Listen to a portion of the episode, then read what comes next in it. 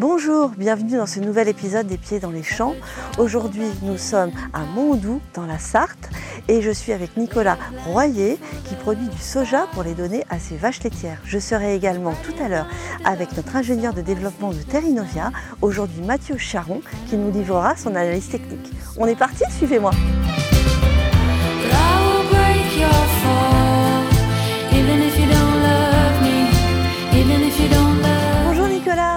Stéphanie. Merci de m'accueillir ici. Et bah, bienvenue à Monzou, donc sur une parcelle de soja. Euh, bah, moi je suis polyculteur élevage en élevage laitier. D'accord, et c'est pour ça que tu produis euh, du soja? C'est pour euh, mes vaches. Oui. Donc j'ai à peu près 50 vaches laitières.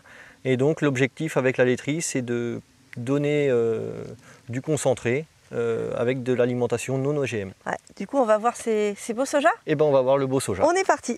Est-ce que tu peux me dire pourquoi tu as choisi de faire du soja ici dans la Sarthe? Dans un premier temps, déjà, c'était bien sûr euh, d'éviter d'acheter trop de tourteaux à l'extérieur. Parce que j'estime quand même que on chacun doit avoir sa part à jouer dans, dans l'autonomie protéique. Donc, Ouais, euh, à bien. même si c'est à petite échelle, Mm. Euh, ça m'attire euh, vraiment Mm. d'éviter euh, d'aller acheter du tourteau de soja aux Brésiliens ou aux Américains. ouais. Et donc pour produire, pour avoir une production locale à donner à tes vaches laitières. Voilà, un truc local, sans OGM. Du coup, justement pour ton élevage, quel est l'avantage pour toi de produire du soja ici avec ce circuit court et cette autoconsommation? Le soja, bah, on le bat nous-mêmes, on le stocke à la ferme, Ouais. On, on le broie à la ferme. Sur 5 hectares, je produis à peu près 15 tonnes de soja. Ils viennent euh, substituer 18 tonnes euh, à peu près de, de tourteaux de colza. Ouais. Avec des cours comme cette année, j'économise à peu près 8000 euros de tourteaux de dans colza. l'année C'est quand même très rentable pour toi. C'est rentable. Quel est l'avantage pour toi de cultiver du soja? Est-ce que c'est une culture simple? C'est relativement simple. On Mhm. fait tout avec du matériel qui est déjà présent sur la ferme, pas d'équipement spécifique. Euh, semoir à blé, Oui, voilà, pour semer. Ensuite, euh, bah, euh, pulvérisateur pour euh, les traitements phytosanitaires. sachant qu'en traitement, euh, bah, il n'y a, que du désherbage et il n'y a pas d'insecticide, pas de fongicide. Quelles sont tes pratiques agronomiques quand tu implantes?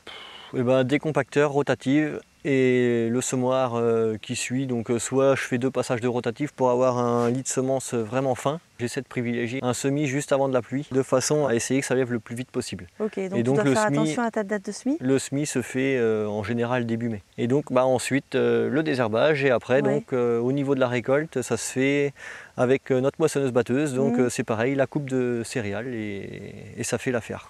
Est-ce que tu rencontres des difficultés dans ta culture du soja ou c'est vraiment une culture plutôt assez simple? Bah, les seules difficultés c'est le gibier.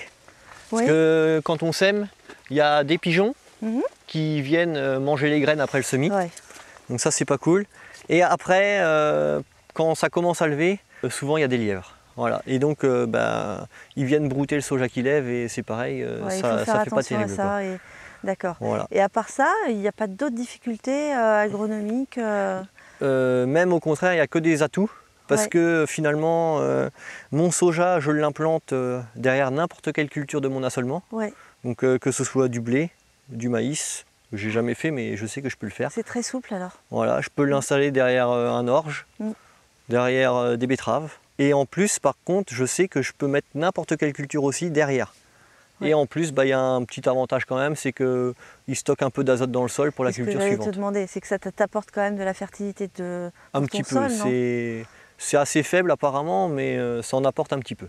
Et du coup, euh, pour, ton, pour justement pour donner euh, ce, ce soja, ces tourteaux de soja à tes vaches laitières, est-ce que tu as un choix de variété particulière? Géographiquement, on est situé au nord de la Loire, donc ici on est obligé de travailler avec des triples zéro.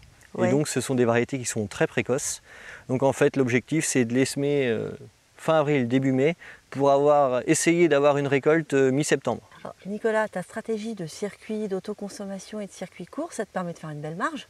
Bon, une belle marge, euh, oui et non, ça permet de faire une marge. Euh, c'est surtout que demain, ça va être, euh, je pense et j'espère, encore un peu plus rentable, parce que euh, avec la nouvelle PAC, il va y avoir une attribution par points, et euh, ces points-là vont en gros euh, être primables, on va dire. Selon les premières estimations, euh, la culture de soja chez moi, elle va me permettre de gagner 20 euros par hectare de SAU. Ma marge, bah, euh, faut la raisonner en économie. Et donc en économie, je dirais que ça fait 1200-1300 euros de l'hectare.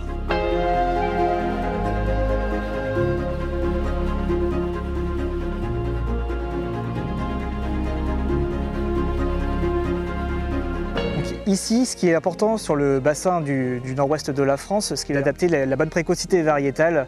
Donc on va plutôt privilégier des variétés très précoces, triple zéro, voire double zéro en Sud-Loire, puisque ce qu'on va rechercher avant tout, c'est pouvoir semer le soja dans de bonnes conditions, donc dans des conditions où le sol est suffisamment réchauffé, c'est-à-dire à peu près entre le 25 avril au 10-15 mai, pour avoir une récolte fin septembre avant le retour des pluies d'octobre pour pouvoir récolter dans de bonnes conditions. Donc ensuite, quand on parle de choix variétal, on va s'attarder sur différents critères sur chaque variété.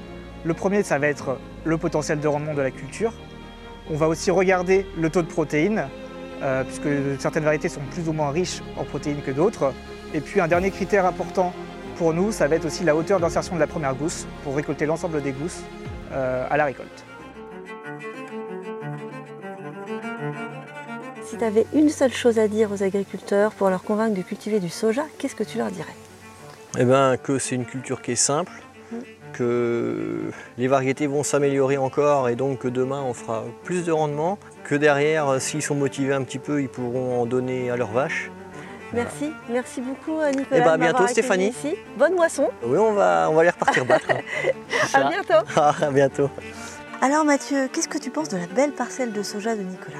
Euh, Le soja est bien implanté, il est en cours de floraison. Mm. Bon, maintenant je te cache pas qu'on attend une pluie avec impatience qui lui serait bien profitable. Mais si tout va bien, Nicolas aura de quoi nourrir ses vaches euh, fin septembre. Merci à tous de nous avoir suivis sur cet épisode des Pieds dans les champs. On espère que ça vous a plu.